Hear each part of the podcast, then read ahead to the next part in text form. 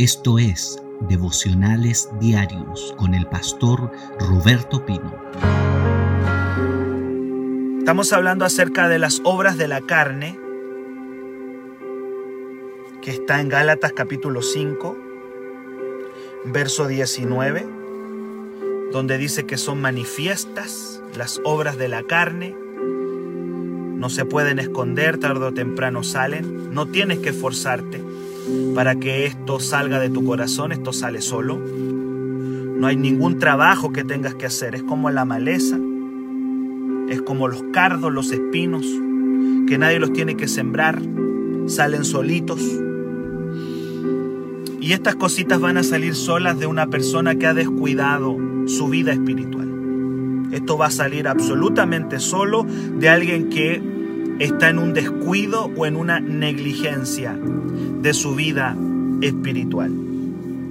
Los clasificamos, dijimos que Gálatas capítulo 5, verso 19 y 20 clasifica las obras de la carne, comienza con los pecados de tipo sexual. ¿Hay algo ahí? ¿Por qué, ¿Por qué el Señor permitió que estén primero? Por algo será quizá es lo más impulsivo, es lo primero que viene, la carne, lo primero que, manifiesta la carne, están en, en el número uno, y el número uno es adulterio, fornicación, inmundicia y lascivia. Nadie tiene que forzarse para fornicar o para, para ser inmundo o lascivo. Eso, tú te descuidas, tú descuidas tu huerto, tú descuidas tu vida con Dios y eso sale solo. Pecados sexuales. Después de los pecados sexuales, habla de dos que tienen que ver con nuestra relación con Dios, con nuestra adoración, que vienen a interrumpirla. Dos cosas que van a venir a interrumpir tu adoración, la idolatría y la hechicería, están en videos hacia atrás, usted lo puede buscar y va a saber de qué estoy hablando. Y luego me detuve un largo periodo hablando de los pecados sociales, los que rompen las relaciones humanas. Me detuve ahí. Y ahí hablamos de la enemistad, de los pleitos, de las peleas, de las contiendas, de las iras. Nadie tiene que esforzarse por pelear con nadie. Eso sale solo. Tú descuidas tu vida con Dios y vas a estar peleando va a salir el celo, la ira, porque es maleza. Y me detuve hablando de las personas que alimentan las peleas. Y hablé del chismoso. Y hablé del, del soberbio. Hablé del escarnecedor. Hablé del, del contencioso y de otros más. Y me detuve ahí. Y hoy día sigo avanzando, sigo avanzando. Porque luego de los pecados sociales, enemistades, pleitos, celos, nombra dos. Final, al final, Pablo nombra dos, que hoy día voy a hablar de eso. Y Pablo nombra los últimos dos. Dice borracheras, orgías y cosas semejantes. Vamos a hablar un poquito de la borrachera, la orgía y las cosas semejantes que dice el apóstol Pablo ahí. La borrachera y la orgía está dentro de la clasificación de los pecados que se podrían llamar pecados colectivos. ¿Qué significa pecados colectivos? Son pecados que se practican en común acuerdo con otros. las borracheras y las orgías se practican en común acuerdo. Los demás se practican en solitario pero estos pecados, las borracheras y las orgías, se practican en común acuerdo. Y es como que una persona ya perdió, perdió tanto su vergüenza, es que los va a practicar en común acuerdo con otros. Es una pérdida. Estos dos, estas dos obras de la carne, que es, oiga bien, las borracheras y las orgías, se practican en común acuerdo porque significa que la persona perdió absolutamente su vergüenza, su dignidad, completamente perdida la dignidad y la vergüenza. Es la pérdida total. Quizá por eso los coloca al final el apóstol Pablo. Borracheras y orgías y cosas semejantes. Como que la lista no la cierra, dice, y pueden haber más. Pero coloca esas dos cosas, las borracheras y las orgías. Voy a comenzar hablando acerca hoy, día, creo que me va a alcanzar para hablar de la borrachera. ¿Qué significa borrachera? Pablo le dice ahí borrachera. La palabra borrachera simplemente en el griego es una palabra que es la palabra matse, que significa, escuche bien, no importa que usted no anote la palabra griega si está anotando, anote simplemente lo que significa borrachera. Borrachera significa simplemente intoxicación. Es estar intoxicado con algo que toma el control de ti. Alguien puede decir, pastor, yo hace, uh, yo hace años que no bebo una gota de alcohol. Sí, pero hay cosas que no te das cuenta que te están intoxicando, porque borrachera significa intoxicación. Una intoxicación no solamente de licor, sino de cualquier sustancia que toma el control de ti. Cualquier sustancia que toma el control, cualquier cosa que esté tomando el gobierno, que esté tomando el control de ti, entra dentro de la clase de la borrachera. Borrachera simplemente la traducción es intoxicación y una intoxicación que va a tomar el control de ti. Cualquier sustancia que tome el gobierno de mis facultades mentales o emocionales es una borrachera, intoxicación. Y hoy día estamos en una generación intoxicada con muchas cosas, no solamente con licor, Ahí puede entrar la droga. Ahí puede entrar cualquier sustancia o cosa que ejerza sobre mí un control y donde yo pierdo mis facultades mentales, emocionales, espirituales. Me dejo gobernar por algo. Borrachera es simplemente intoxicación y es una obra de la carne. La Biblia dice que Noé fue el primer borracho. En Génesis 9:21, porque esto, esto es algo, esto es algo grave. Cuando estamos siendo controlados por algo, podemos cometer terribles cosas. Cuando nos dejamos controlar. Alguien dice, alguien por ahí se reía y decía, los evangélicos dejan de tomar, decía, yo e, esto una vez lo escuché de alguien, decía, los evangélicos dejan de beber alcohol, pero comen como chanchos, decía. o sea, se dejaron de controlar por algunas cosas, pero hay otras que sí los están controlando. Cosas legítimas, cosas que no son malas en sí, pero nos pueden estar intoxicando. Borrachera significa intoxicación. Eso es todo lo que te está intoxicando y hacerte perder el control. Noé fue el primer borracho. En Génesis 9:21 dice la palabra que Noé sembró una viña. Dice la palabra que Noé sembró una viña. Génesis 9:21. Dice la palabra del Señor. Verso 20 y 21 de Génesis 9. Después comenzó Noé a labrar la tierra y plantó una viña. Y bebió del vino y se embriagó. ¿Y sabe lo que pasa con el alcohol? o con la droga o con cualquier cosa que tome el control, eso es efectivamente, se apodera de ti y tú pierdes tu dignidad. Dice la Biblia que Noé se embriagó y andaba descubierto en medio de su tienda, andaba desnudo.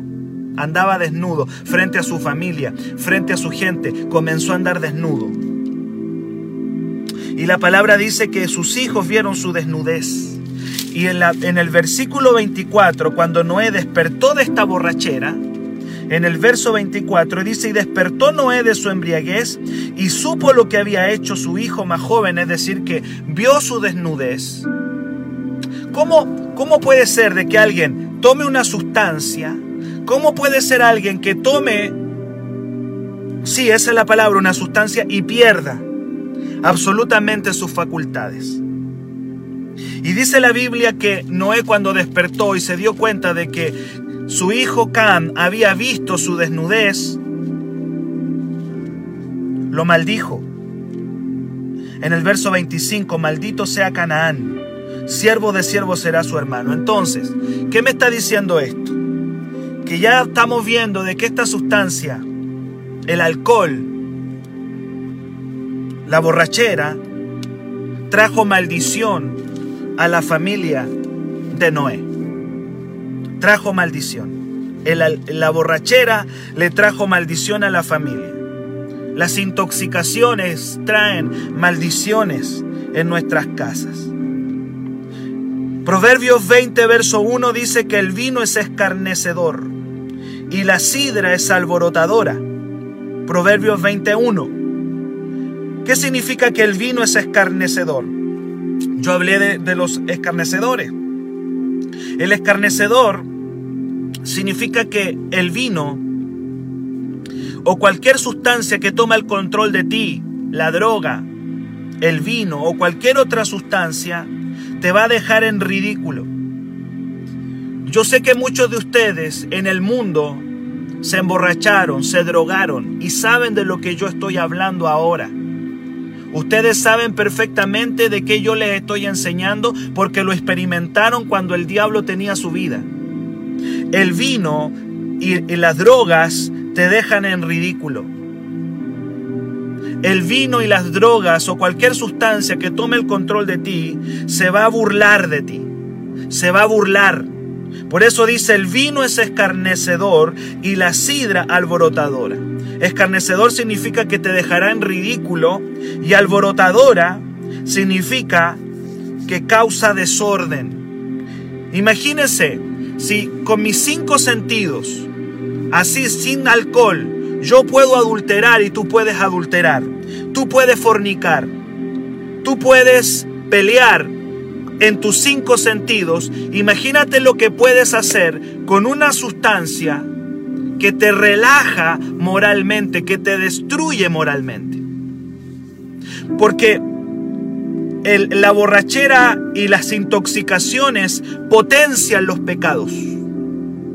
Si con los cinco sentidos, si sano y bueno, como decimos en buen chileno, una persona puede adulterar, fornicar, una persona en sus cinco sentidos puede golpear a otra, en el fondo está diciendo, imagínate lo que puede hacer una persona con una sustancia que se mete a su cuerpo. El vino te va a dejar en ridículo, pero no solamente el vino, Cualquier cosa que tome el control de ti te dejará en ridículo, se burlará de ti y la sidra alborotadora te va a causar desorden, te va a causar alborotar significa desorden y turbación. En otras palabras, te hace perder el control y te hace perder el dominio propio. Escuche bien lo que voy a decir. Dios está en contra de todo aquello que te haga perder el control. Te lo vuelvo a repetir porque quiero que lo agarre y lo anote en su corazón. Dios está en contra de todo lo que te haga perder el control. ¿Qué cosas nos pueden hacer perder el control? El alcohol, las drogas, la pornografía, los juegos, los juegos, sí los juegos. Usted sabe que yo estudié una carrera que se llama intervención psicosocial que también hay algunos chiquillos de la iglesia que le están estudiando. Y es un trabajo que se llamó ciberadicción. Ciberadicción. Está absolutamente comprobado que los juegos virtuales provocan adicción. Se van al cerebro. Porque generan una sustancia allí. Genera una sustancia que se llama dopamina la misma sustancia que expele el cerebro con la cocaína y con la pasta y con cualquier droga, lo ejercen también. Se libera a través de los juegos virtuales. Juegos. Yo conozco eh, familias que se están destruyendo. Familias. Esto no es chiste, es verdad. Hay familias que se están destruyendo por los juegos virtuales. Provoca destruye, porque ejerce control. Y por eso el principio es el siguiente. Dios está en contra de todo lo que te intoxique y te controle. Porque pasa a ser un Dios sobre tu vida, un Dios con minúscula, pero un Dios. Y más que un Dios, un tirano. Un tirano. Un tirano que te gobierna, que te deja en ridículo, que te destruye. Alcohol, droga, pornografía, juegos, un cigarrillo, Cualquier cosa que te haga perder tus facultades, tu control y tu dominio, Dios estará contra eso. Por eso cuando dice borrachera y tú lees, alguien puede decir, ah, solamente vino. Lo lee, la gente literal lo lee como, ah, solamente el vino, no es el vino. Borrachera ahí es la palabra intoxicación. Y hay gente intoxicada de juegos, intoxicada de pornografía, intoxicada de alcohol, intoxicada de redes sociales. Sí, amado, intoxicada de redes sociales.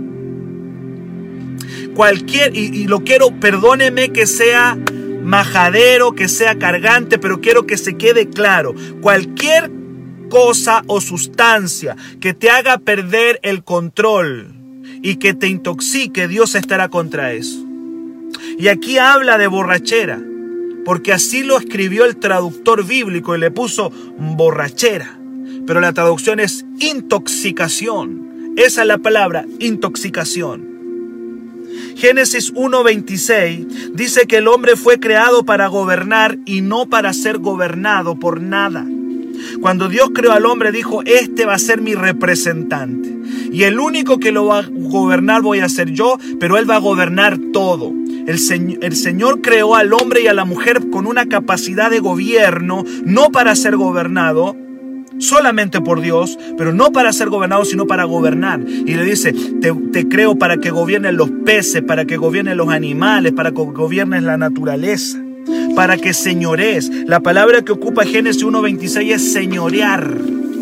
Por eso que el diablo toma estas sustancias Satán el diablo puede tomar cualquier cosa, sustancia o cosa para gobernar tu vida. Qué triste es ver a una persona gobernada por algo como vino, marihuana, pasta base, cocaína, pornografía, cigarrillo, juegos virtuales, redes sociales. Qué triste es ver a hijos de Dios perdiendo su libertad por la comida, el hombre fue creado para gobernar y no para ser gobernado. Eres completamente libre solamente cuando estás en Cristo y estás absolutamente libre de cadenas de cualquier cosa o sustancia. Puede que alguien diga, sí, antes me gobernaba el pecado, pero ahora te están gobernando algunas cosas que no te das cuenta. Hay adicciones que no te das cuenta que están ahí. Y Dios nos ayude hoy día para entender de que estar intoxicado y controlado es una obra de la carne que el escritor, que el traductor le puso borrachera, le puso ese nombre, pero que hoy día por la revelación del Espíritu entendemos que es estar intoxicado con cualquier cosa que me esté haciendo perder el control. Los celulares Sí, los celulares. Que Dios nos ayude, queridos, amados. Esta es una herramienta de bendición. Hoy día, hoy, hoy día eh, la estoy utilizando para darles este devocional. Pero también puede ser una herramienta de destrucción. Primera de Corintios 6:12 dice que todas las cosas me son permitidas Aun cuando todas las cosas me son permitidas, yo debo escoger y tener cuidado con las que me pueden dominar. Aun cuando todas las cosas me son permitidas, debo tener un máximo cuidado con aquellas que me pueden gobernar, controlar. Primera de Corintios 6, 12. ¿Qué dice Primera de Corintios 6, 12? Búscalo conmigo. Debo escoger, debo tener cuidado en las cosas que escojo, la sustancia o lo que como o, o, donde voy. Eh, hay cosas que están permitidas. La Biblia hay muchas cosas que no prohíbe explícitamente. La Biblia no dice, por ejemplo, no te drogarás, no consumirás cocaína. No hay ninguna palabra en la Biblia que diga eso. No hay ninguna palabra que diga, eh, no fumarás marihuana. No lo vas a encontrar en la Biblia nada que diga tal cosa. Pero sí la Biblia dice que aun cuando hay muchas cosas que pueden serme permitidas, yo debo tener cuidado con aquellas que me puedan dominar. Primera de Corintios 6:12. Dice la palabra, todas las cosas me son lícitas, mas no todas convienen. Todas las cosas me son lícitas, o lícito significa permitidas, mas yo no me dejaré dominar de ninguna. ¿Cuántos dicen amén? No me dejaré dominar. Entonces, ¿qué cosa yo tengo que escoger para mi vida? Debo escoger las cosas que traigan una conveniencia, una edificación. Y debo escoger las cosas que yo sé que no me van a controlar. Cuidado con el alcohol. Cuidado con los juegos virtuales. Las redes sociales te están dominando. Cuidado con el dominio y el control que ejercen las redes sociales. Cuidado con la comida. Es legítima la comida, por supuesto, si no nos morimos, si no comemos. Pero nos está controlando la comida.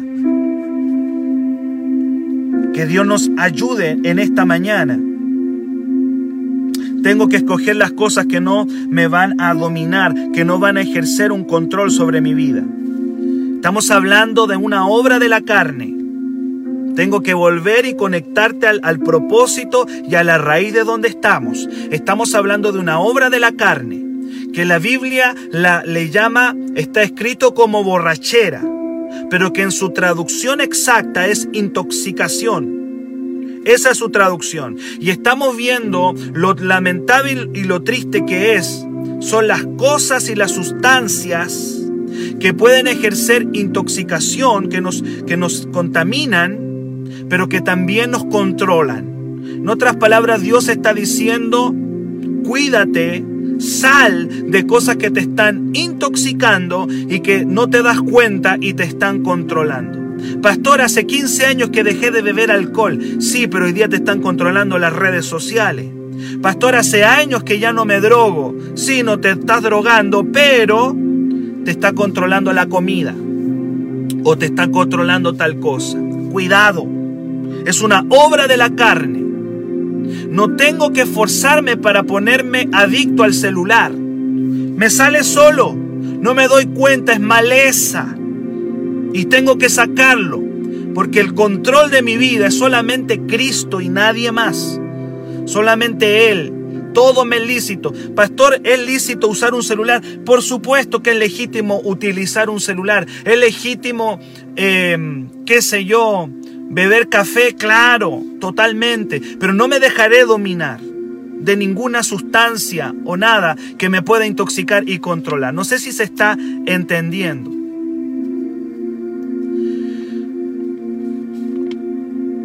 El Señor prohibió a los sacerdotes beber alcohol. ¿Sabe? Me llama tanto la atención esto. Estuve pensando mucho en esto ayer y ver a Dios prohibiéndole a los sacerdotes beber alcohol. Hubo un episodio terrible en Levítico capítulo 10 donde dos sacerdotes entran al santuario, agarran sus implementos de adoración y de repente cae un fuego del cielo y los quemó a los dos. Qué fuerte escena. Está en Levítico capítulo 10. Incluso el nombre de esos sacerdotes está. Uno se llamaba Nadab y otro se llamaba Abiú. Nadab y Abiú se metieron al santuario, llevaban sus implementos, estaban adorando y ¡fua! le cae fuego y los mata a los dos. Y siempre fue un misterio esto. ¿Qué fue lo que ocurrió con estos sacerdotes? ¿Por qué? ¿Qué ocurrió? El contexto bíblico te muestra de que entraron a ministrar borrachos, entraron a ministrar ebrios. Y en Levítico 10, del 9 al 10, el Señor tiene que poner una cláusula. Y dice, muy bien, mis sacerdotes no van a beber alcohol. Yo no sé usted, si usted bebe alcohol o no.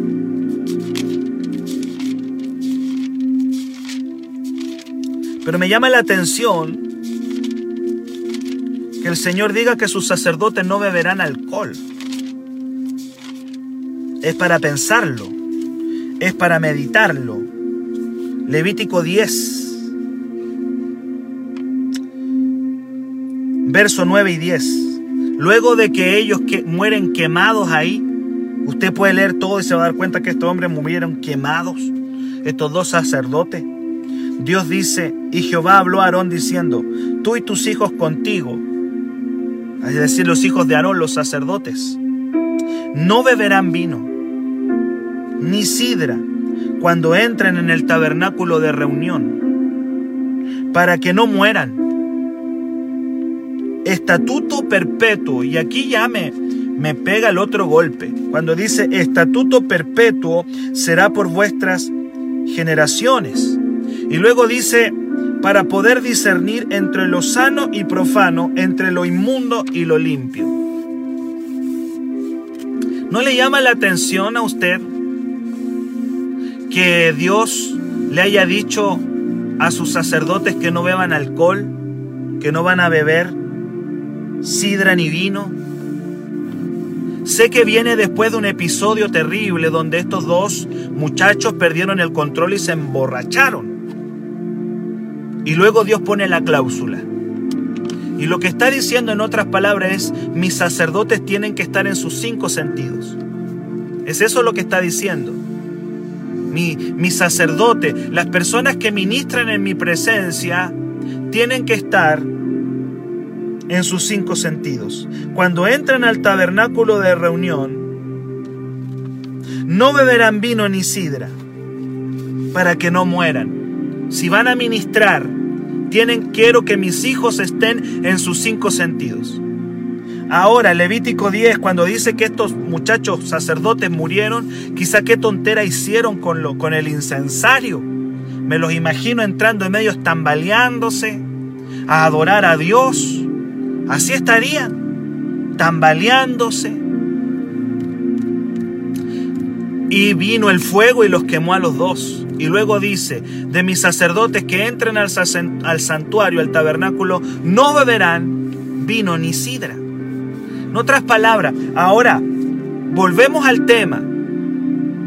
Podemos llevarlo solamente al vino y la sidra, o podemos decir intoxicación en general, mis sacerdotes siempre tienen que estar en sus cinco sentidos. No tienen que estar controlados ni por la comida, no tienen que estar controlados por los juegos virtuales, no tienen que ser controlados, qué sé yo,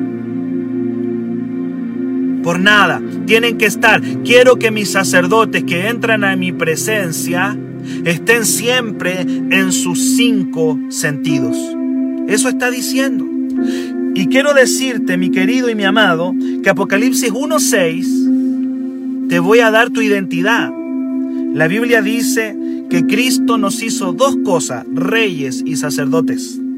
Por lo tanto, el hecho de que como hijos de Dios no estemos intoxicados ni con comida, ni con alcohol, ni con cigarro, ni con nada, ni con juegos virtuales, ni con pornografía, ni con nada que nos quiera controlar cero intoxicación. Quiero que mis sacerdotes estén siempre en sus cinco sentidos.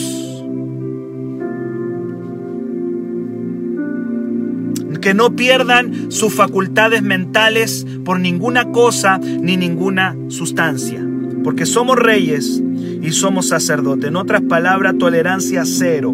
¿Por qué? Porque tú y yo tenemos que estar siempre en, una capacidad de discernimiento entre lo santo y lo profano. Cuando tú pierdes el control, te va a costar entender qué es lo bueno y qué es lo malo.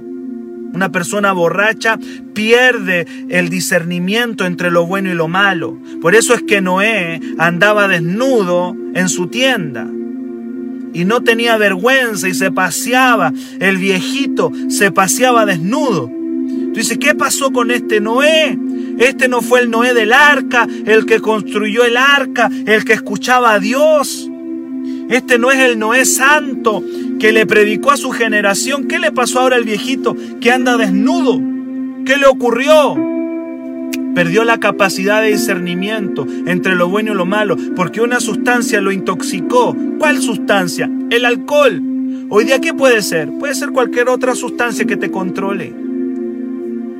Cualquier cosa que te controle, te gobierne y te domine. Dios dice, no quiero eso para ti. Eres mi sacerdote y tú tienes que andar siempre con tus cinco sentidos, porque la intoxicación es una obra de la carne y tienes que tener cuidado. Un sacerdote del Señor no puede ser gobernado por nada, solamente por el Espíritu Santo. Necesitamos desintoxicarnos, amados, de cosas que parecen legítimas, cosas que son permitidas, pero que nos pueden estar dominando. Redes sociales, televisión, comida. No podemos perder el control. No puedes perder el control. No pierdas el control en tu vida. Tú tienes que tener el control. El Señor te llamó para gobernarte a ti mismo. Y si te gobiernas a ti mismo, puedes gobernar naciones, dice la palabra. He aquí, pídeme y te daré como herencia las naciones. Bendito, santo, poderoso sea el nombre del Señor. En, el libro de números 6 del 1 al 3, el Señor le pide a, un, a, hijos especiales del Señor que hagan un voto llamado voto nazareo. El voto nazareo, número 6 del 1 al 3, era un voto especial, era un compromiso que tendrían unos siervos del Señor. Números capítulo 6.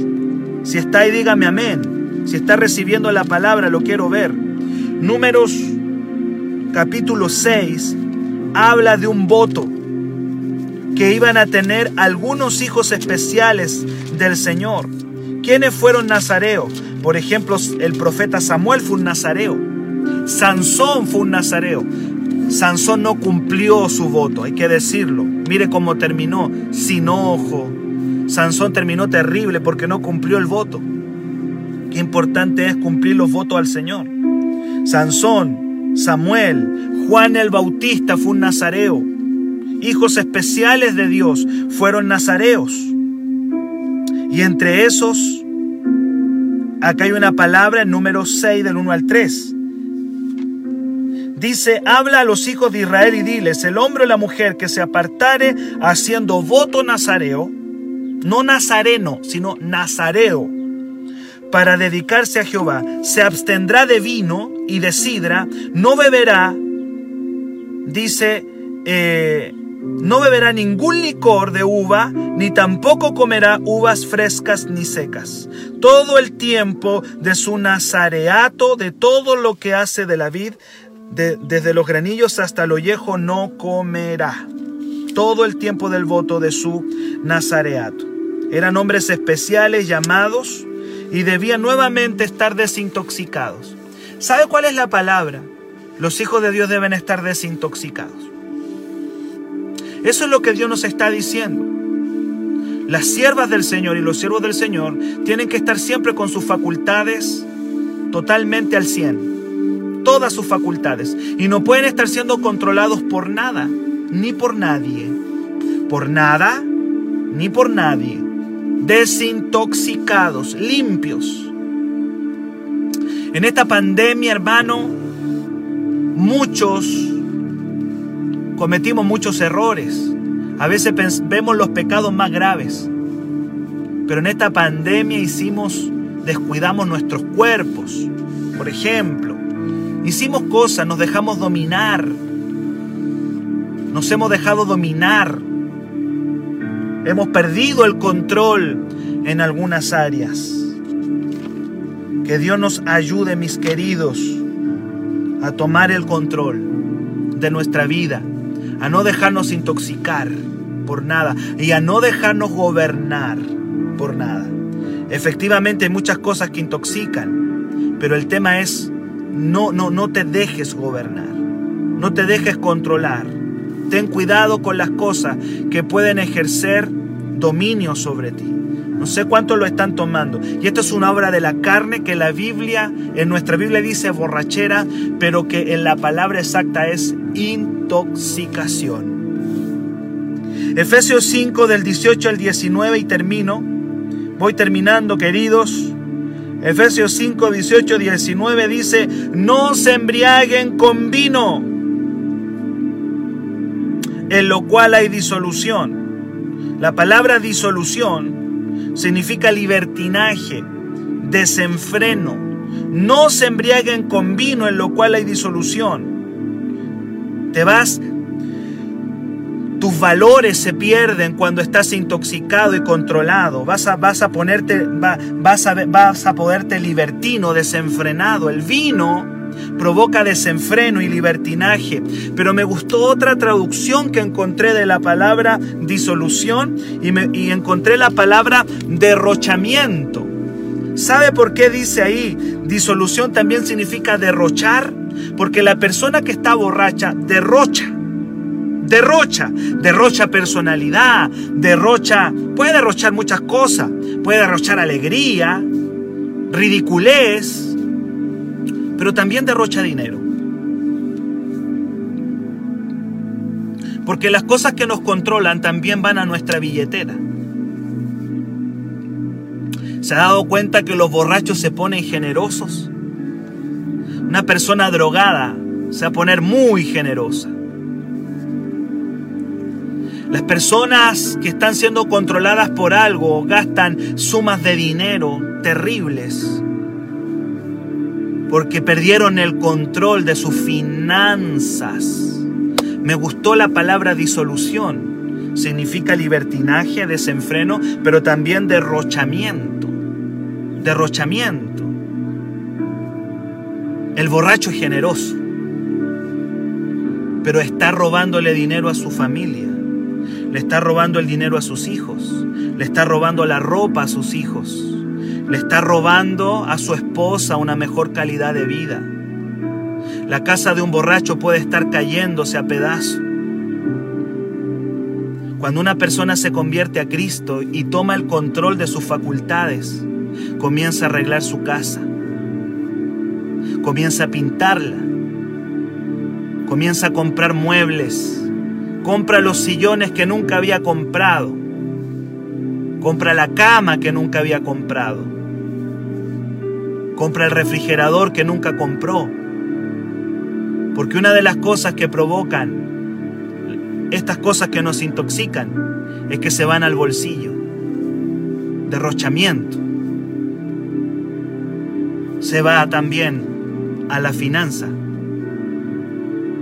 Los casinos, claro que sí. Los juegos en los casinos. Perdiste gente que pierde, perdió el control. Las compras, están apareciendo varias cositas ahí. Las compras compulsivas. Cuando dice intoxicación, cuando dice que es una obra de la carne la borrachera, no se da cuenta que no es solamente la borrachera, sino es todo lo que te está haciendo perder el control.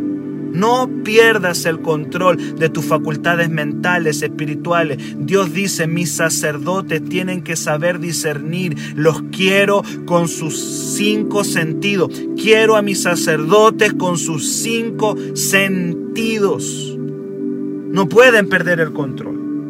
Dice, no se embriaguen con vino en lo cual hay disolución, libertinaje, desenfreno y derrochamiento. Antes bien, antes bien, les tengo un camino, dice Dios. Medicamentos, por supuesto. Los medicamentos también están controlando a la gente. Mire lo que dice. Escúcheme bien, por favor. Antes bien, es como que, como que Pablo y como que Dios dice, les tengo un camino. Les voy a, les, voy a, les voy a les voy a dar un camino mejor. Como cuando Pablo decía, tengo un camino más excelente, tengo algo mejor para ustedes. Tengo algo mejor que lo que tiene el mundo, tiene algo mejor, Efesios 5, 18 y verso 19. No se emborrachen con vino, porque hay disolución, libertinaje, desenfreno, derrochamiento. Van a perder hasta la plata en eso. Van a perder su dinero en eso. Antes bien, quiero que sean llenos del Espíritu Santo. La palabra lleno significa quiero que estén repletos del Espíritu. Quiero que estén completos hasta el máximo con el Espíritu Santo. ¿Sabes por qué? Porque el Espíritu Santo, al igual que el vino, ejerce un poder de gobierno. Pero cuando ejerce el poder de gobierno, lo hace para lo bueno. Cuando el Espíritu Santo viene sobre ti, ejerce un poder de control también te controla, pero te controla para lo bueno, te controla para lo santo, te controla para el amor, te controla para el gozo. Dice, yo no sé cómo esta persona puede estar con esa sonrisa y está pasando una tremenda prueba. Está lleno del Espíritu. Eso es lo que tiene está llena del Espíritu Santo. Tú no lo entiendes, los vecinos no lo entienden. ¿Cómo puede andar sonriendo en tremenda prueba que tiene? Está llena del Espíritu. Hay una, hay algo que lo está controlando. No quiero decir sustancia porque el Espíritu Santo no es una sustancia, pero hay algo, hay alguien que le está controlando. Está sonriendo en la prueba. El Espíritu Santo ejerce control, gobierno para lo bueno, para lo santo, para lo correcto. El Espíritu te guiará, te, influenciará para el amor, para el gozo. ¿Cómo puede perdonar esta persona a esa, a esa persona que le hizo un tremendo daño? Y va y lo perdona. ¿Cómo lo pudo perdonar? Influencia del Espíritu. Es la influencia del Espíritu. Está en el Espíritu. Exactamente como Juan en el Apocalipsis dice, estaba en el Espíritu, controlado, gobernado, influenciado. Me gustó la palabra poseído. Siempre hablamos de poseído como de los demonios y del diablo y de la tiniebla, pero y poseídos por el Espíritu. La versión de Juan en el Apocalipsis es, dice Juan, y yo estaba, dice, en el Espíritu. Y en otra versión dice, estaba poseído por el Espíritu Santo.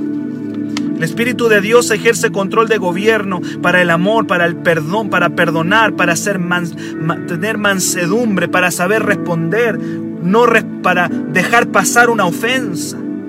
¿Que de dónde vino eso? Del Espíritu, al igual que el vino ejerce control, así también ejerce control el Espíritu Santo. Por eso Pablo dice, tengo un camino mejor no anden en intoxicaciones, no se dejen controlar por sustancias ni cosas. Mejor sean llenos del Espíritu. Ese es el camino. ¿Cuántos dicen amén? Y luego dice, mire, quiero darle un principio. Y al igual que el vino se consume por la boca, el Espíritu Santo también se consume por la boca. La lengua, por la boca, por aquí entra el vino, por aquí entra y me controla y me gobierna. El Espíritu Santo también tiene relación con la boca.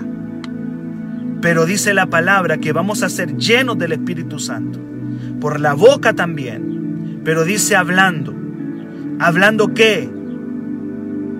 Pronunciando qué? Verso 19. Hablando por la boca. ¿Cómo bebo el Espíritu, pastor? Yo quiero, yo quiero beber del Espíritu.